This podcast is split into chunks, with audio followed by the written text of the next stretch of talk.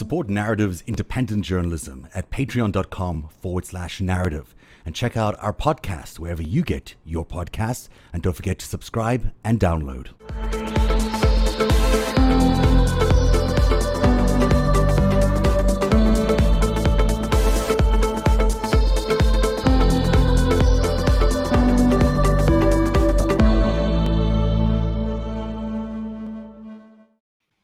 Hey, everybody, welcome to Narrative Live. It's a big show tonight as opposed to a special show. I've noticed I say special show every time, but this one really is interesting.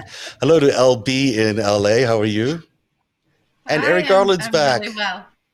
Uh, and how's Eric? Eric's good too, I hope. Excellent. We called the show Snake's Head because many people, when I ask them about what they think about Leslie Wexner and they are in the know, they tell me that he is the head of the snake in reference to what could be an organized crime kind of syndicate. So we don't know that he is the head of a Snake yet, but he could be, and that's why we're calling the show Snake's Head. Could he own some clothing companies or Some something clothing like that? companies. Any- you know, Leslie Wexner Anything is- anyone's heard of? well, one of them you may have heard of called Victoria's Secret. The other one is called uh, Bath and Body Works. We're talking about retail stores that the average person walks by in the mall. You're saying that the people behind that are a front for something far more nefarious than anyone could possibly imagine. Is that kind of what we're getting into We're, tonight? we're, we're heading in that direction. I don't know if we've concluded that absolutely they are, but I, it certainly seems that there's a significant amount of evidence to suggest that they have a history where they could be involved in some organized criminal activity. But you know, LB might feel more more uh, likely to say something more definitive. Oh, yeah, they're mobsters. Uh, let's go. Let's go. It's important to underline that Leslie Wexner was very, very close to Jeffrey Epstein for many reasons, mostly for business, financial reasons. Some people say there could be other reasons, and we'll explore that later in the series. But these two people were very, very close to each other. Wexner comes from Ohio. He's a very, very wealthy guy, probably the wealthiest guy in Ohio. Um, and he and uh, Epstein ended up becoming good friends and maybe more. We spoke to Bob Fitrakis, who is a journalist who's been covering uh, Wexner for decades, and he's really, really well informed Right. about about him. And Steve Hoffenberg was on the line as well. Now, as per usual with my audio mixing capabilities, I wasn't able to get everyone to hear each other at the same time. So sometimes you're hearing uh, Bob Fitrakis say one thing and then um, Steve saying the same thing right afterwards. That's because they're actually just agreeing with each other, with each other without knowing that they're repeating each other. Um, They it's had just no a- idea they were saying the same Yeah. thing at the same time. It was incredible. yeah. That's pretty interesting when that happens. That's some serendipity. was incredible. Well, it's a- and, and, and Bob, Bob's Bob's really good at what he does. Of all the relationships Jeffrey Epstein had, none is more perplexing and more intriguing and offers more opportunities for speculation and controversy than Epstein's relationship with Leslie Wexner. Wexner built a multi billion dollar empire from his parents' clothing store in Columbus, Ohio. Today, L Brands owns Victoria's Secret, Bath and Body Works, and Pink. When the mall was king of the US economy, Wexner became spectacularly wealthy. But in the mid 1980s, there were claims the Limited was tied to organized crime. Bob Fitrakis was a journalist working at the Columbus Free Press. He covered Wexner for decades. you see that Wexner goes from being nobody uh, to running this huge empire. But the key to his empire were the warehouses, the rolling stocks, the trucks, uh, the planes that are coming out of Hong Kong and China. In fact, Sturtz, uh, who's now deceased, used to call that the Meyer Lansky run. Ah, Well, LB I'm knows my sorry Lansky. he's not around. That's my guy. It, So- it was a Meyer Lansky run. This was a old bootlegging routes that developed into distribution routes for other all kinds of goods and services that you might want to traffic. So, Well, uh, Mr. it's Wexner central had some location. interesting people helping him. Uh, Walsh Trucking, which was linked to organized crime. Uh, Same crime Fat family. Tony Salerno. Genovese, yep, and Fat Tony, and Matty the horse.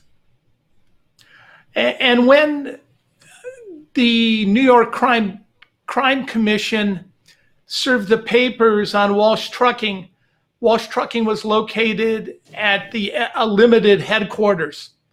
And what were they doing there? Do we have a sense of what they were doing at, at the uh, at the limited headquarters? Well, I, I can tell you what the deceased county sheriff Earl Smith told me and what David Sturtz told me. He said that Wexner had turned over his rolling stock and his warehouses uh, to the mob, and that the mob was using them for a variety of things illegal guns, gray market goods, uh, drugs, a variety uh, of illegal uh, commodities. So outside of, I'm sorry, for the back end of, of Victoria's Secrets and all these other um, brands that he had, was was a gun running operation, an arms trading operation, um, Well, and a lot drugs. of that was coming out of Youngstown. right. Okay. Right. and they have little ports along the river there that are uh, some of them have international customs where there was rumored to be a huge gun trafficking that's a very serious claim that I'm sure was under investigation if that's meritorious. I mean, that's major criminal misconduct, that kind of claim.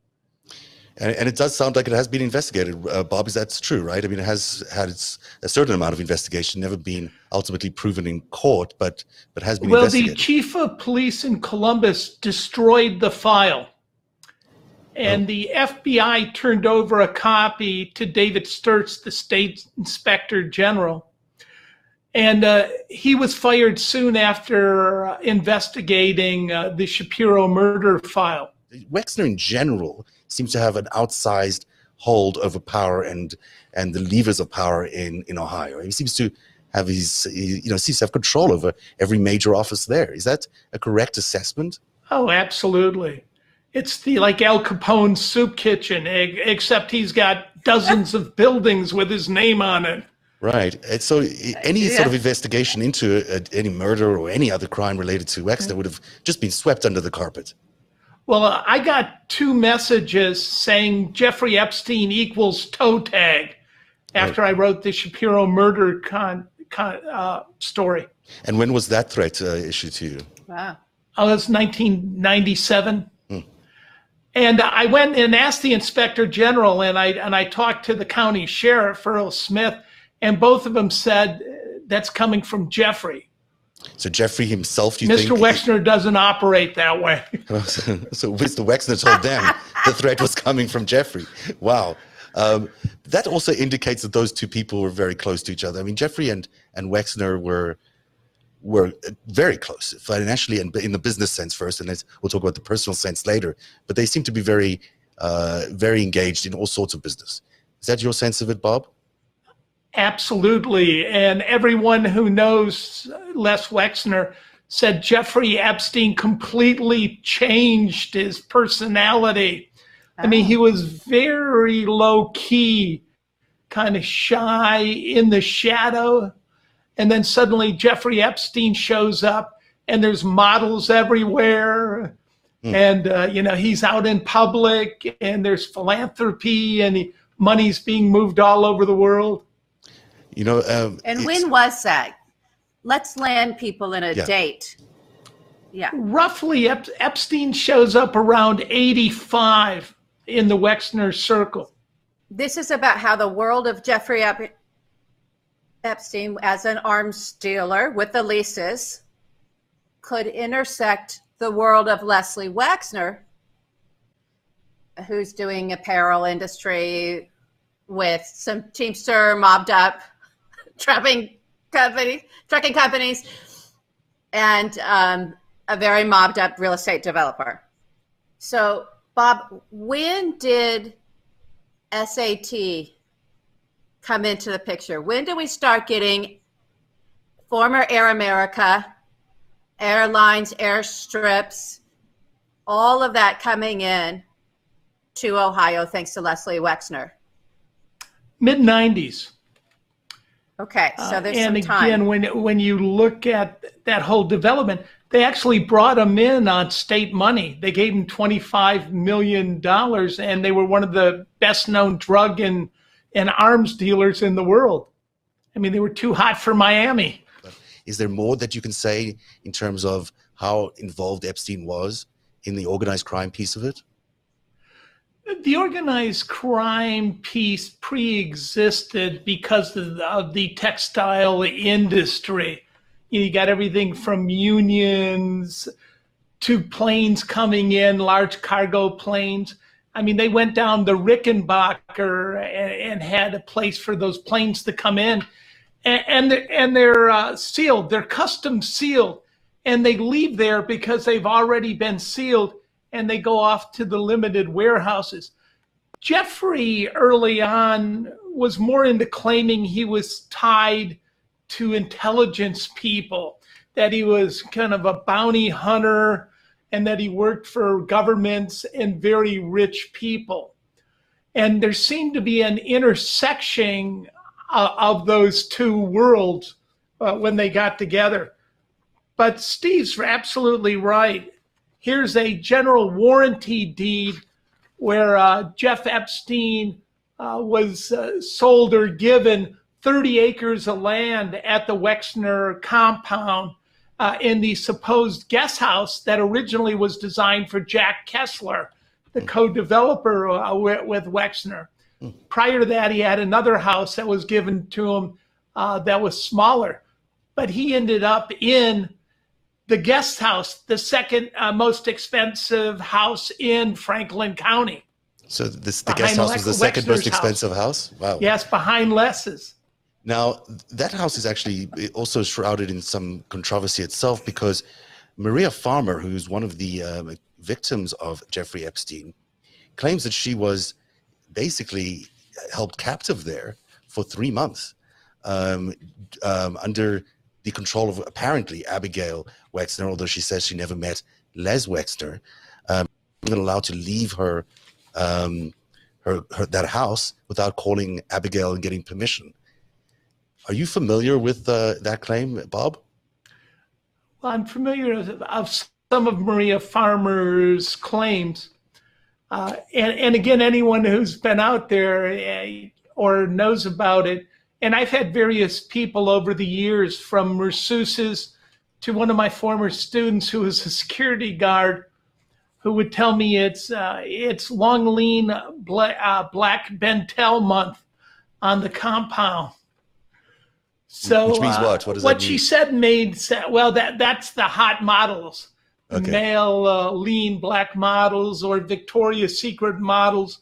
There was this with Jeffrey coming aboard there was this tremendous connection created between the models of the L brand and uh, Mr. Wexner's compound.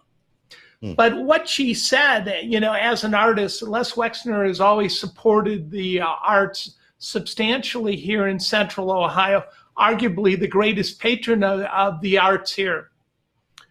So uh, when she said Jeffrey kind of recruited her for art and she's in the guest house, which he was controlling, uh, her claims on that level make perfect sense. And she also talked about the dogs. I've seen the dogs. Uh, I, have uh, gone by that compound. In fact, the last time I went by that compound, I got to meet two detectives from New Albany's, two police in a cruiser, and another police officer in an SUV. Both bridges, they told me, were out on, on either end and uh, I, they didn't look like they were out to me. But I told them I was going to New Albany Country Club, which is part of living in that uh, upscale community. Uh, they didn't believe me. So they block off bridges so people can't get access to this compound.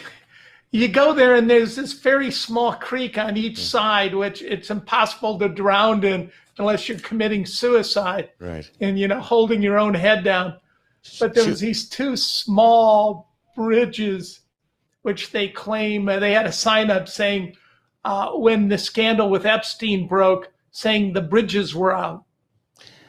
Oh, for that period of time, and so also they had sharpshooters apparently on, on top of buildings. According to Maria, that that's Uh, it was that kind of security, not not your typical Heavy kind of. security, So an indication heavy that and uh, much armed, and uh, also were fond of dogs.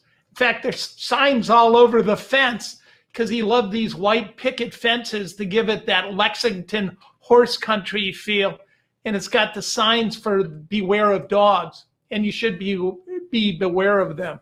So it's the kind of security that is, uh, you know, you'd associate with the someone like a, a criminal, like uh, protecting their their property. Not It's a, a mob not a- compound. it's a mob compound. Thank you for saying that. I was Come trying to find a way to say it, We but there you gotta go. call this stuff what it is. Right, it's a mob compound. You know? So that's part one.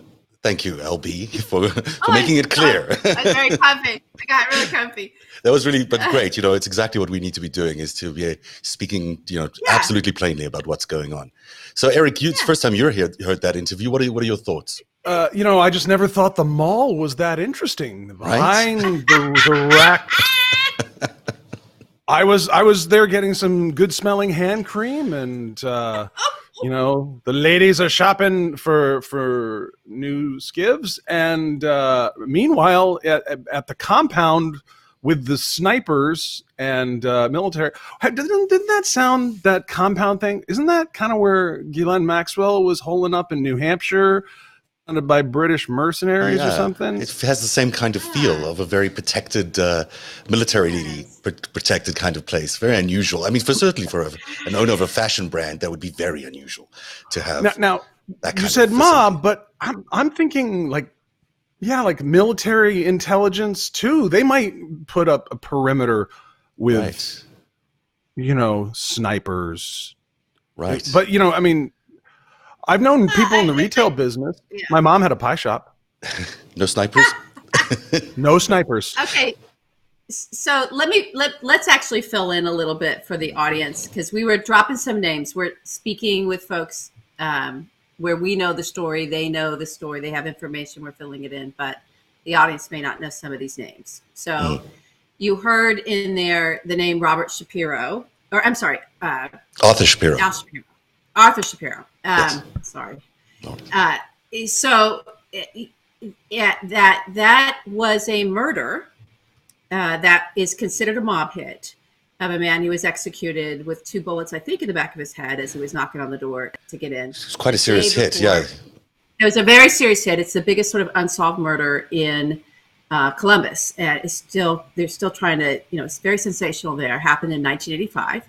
And this man was the attorney for Leslie Wexner and for L Brands. Um, Amongst other part of a companies. It wasn't exclusively working for them. amongst other companies, right?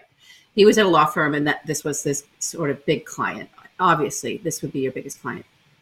Um, and uh, the next day, he was supposed to testify to a grand jury because the IRS had nabbed him. Funny how the IRS always shows up in organized the right crime. time, they know eh? what they're doing. Just the right time. so uh, he was going to get hauled in for not paying his taxes for like seven years or so, but he had a big grand jury testimony, and people were very nervous about that. Supposedly, that's the reporting around it. Um, and he was he was hit uh, the day before, the night before he was going in, and so um, what what came out of that investigation was information on Leslie Wexner as well. Um, that behind Leslie Wexner was were two, at least two big um, organized crime operations of the Genovese uh, LaRocca crime, crime family, which ended up being sort of the Philly crime family, but Genovese roots. And so you had, um, or what I call the Genovese. It's just easier to spell it online if you're searching to say Genovese in your head. Um, but you had uh, Walsh Trucking, which a couple years later was after this after this hit was taken down by RICO uh, charges, just very mobbed up, and that was the Teamster stuff you heard us drop say the Teamsters and the trucking company. You, maybe you can make that out. What I was saying, I had a really bad echo in my headset, so that's why I was talking a little weird there.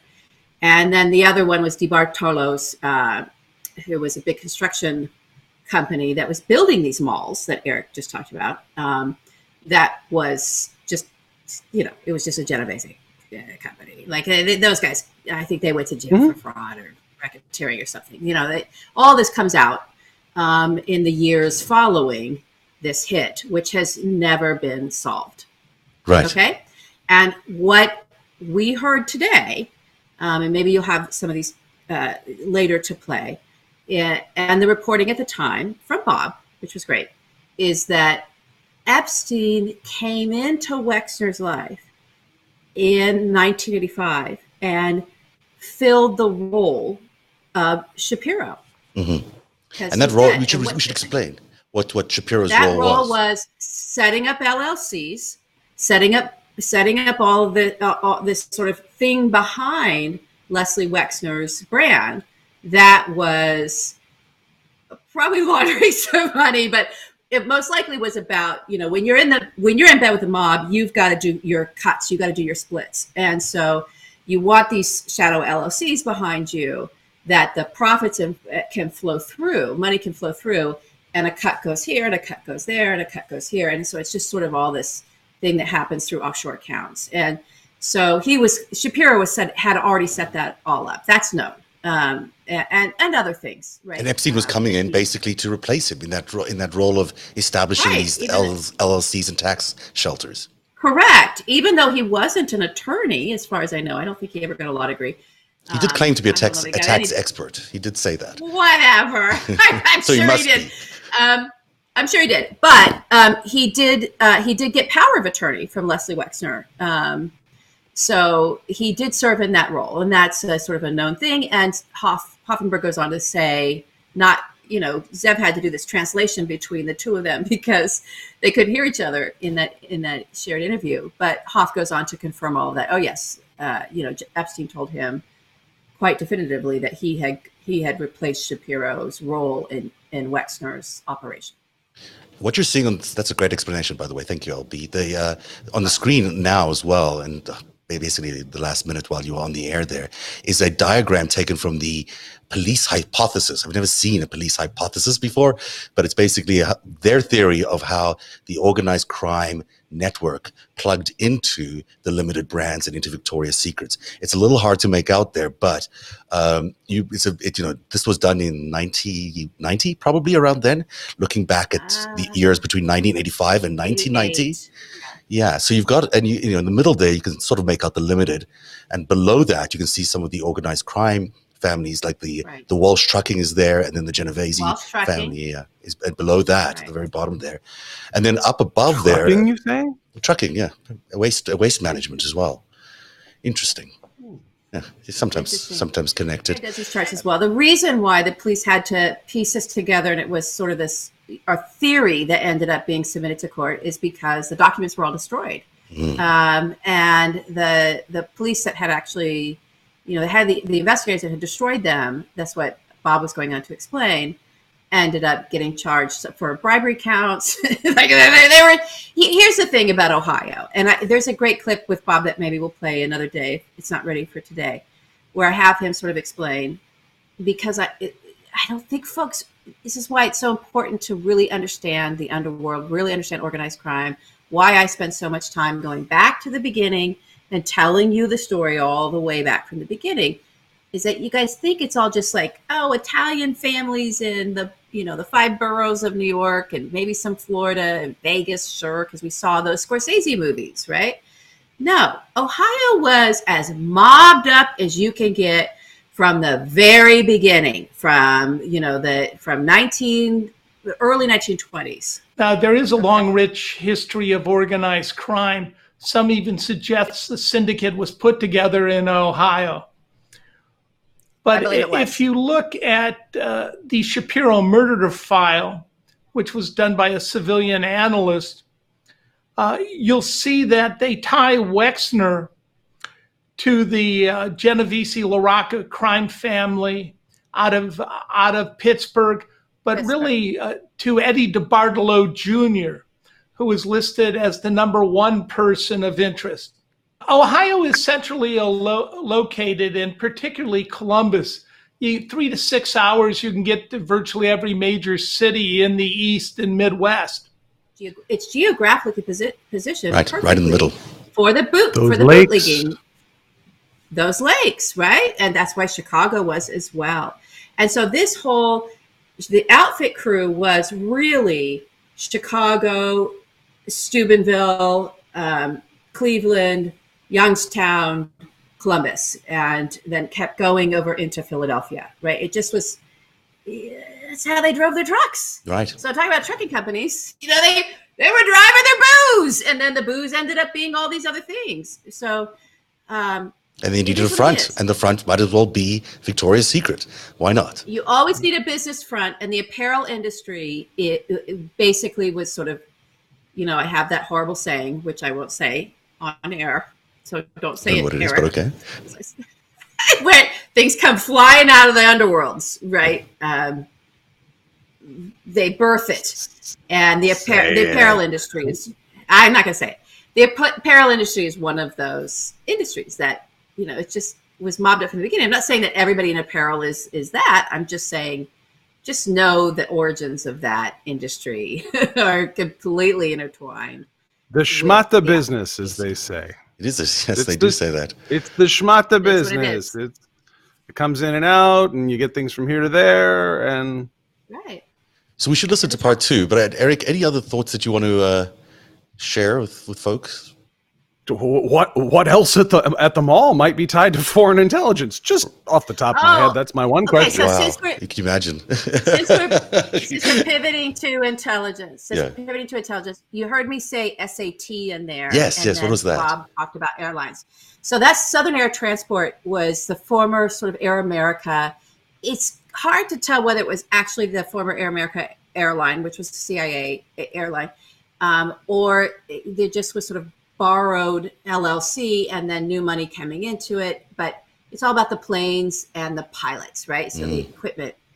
And so there were a couple of airlines that that uh, that are that are CIA airlines. I mean, they just are. It's just in their history. It's you can't escape it. Um, and one of those was SAT, and so that's the airline that was connected with Leslie Wexner. And he brought in. He actually made it possible for them to have the airstrip, um, and built and with his partners developed all that stuff. So so they moved a lot of things. They, they like to move things in They- various forms. they were mo- they were moving things. Support Narrative's independent journalism at patreon.com forward slash narrative and check out our podcast wherever you get your podcasts. And don't forget to subscribe and download.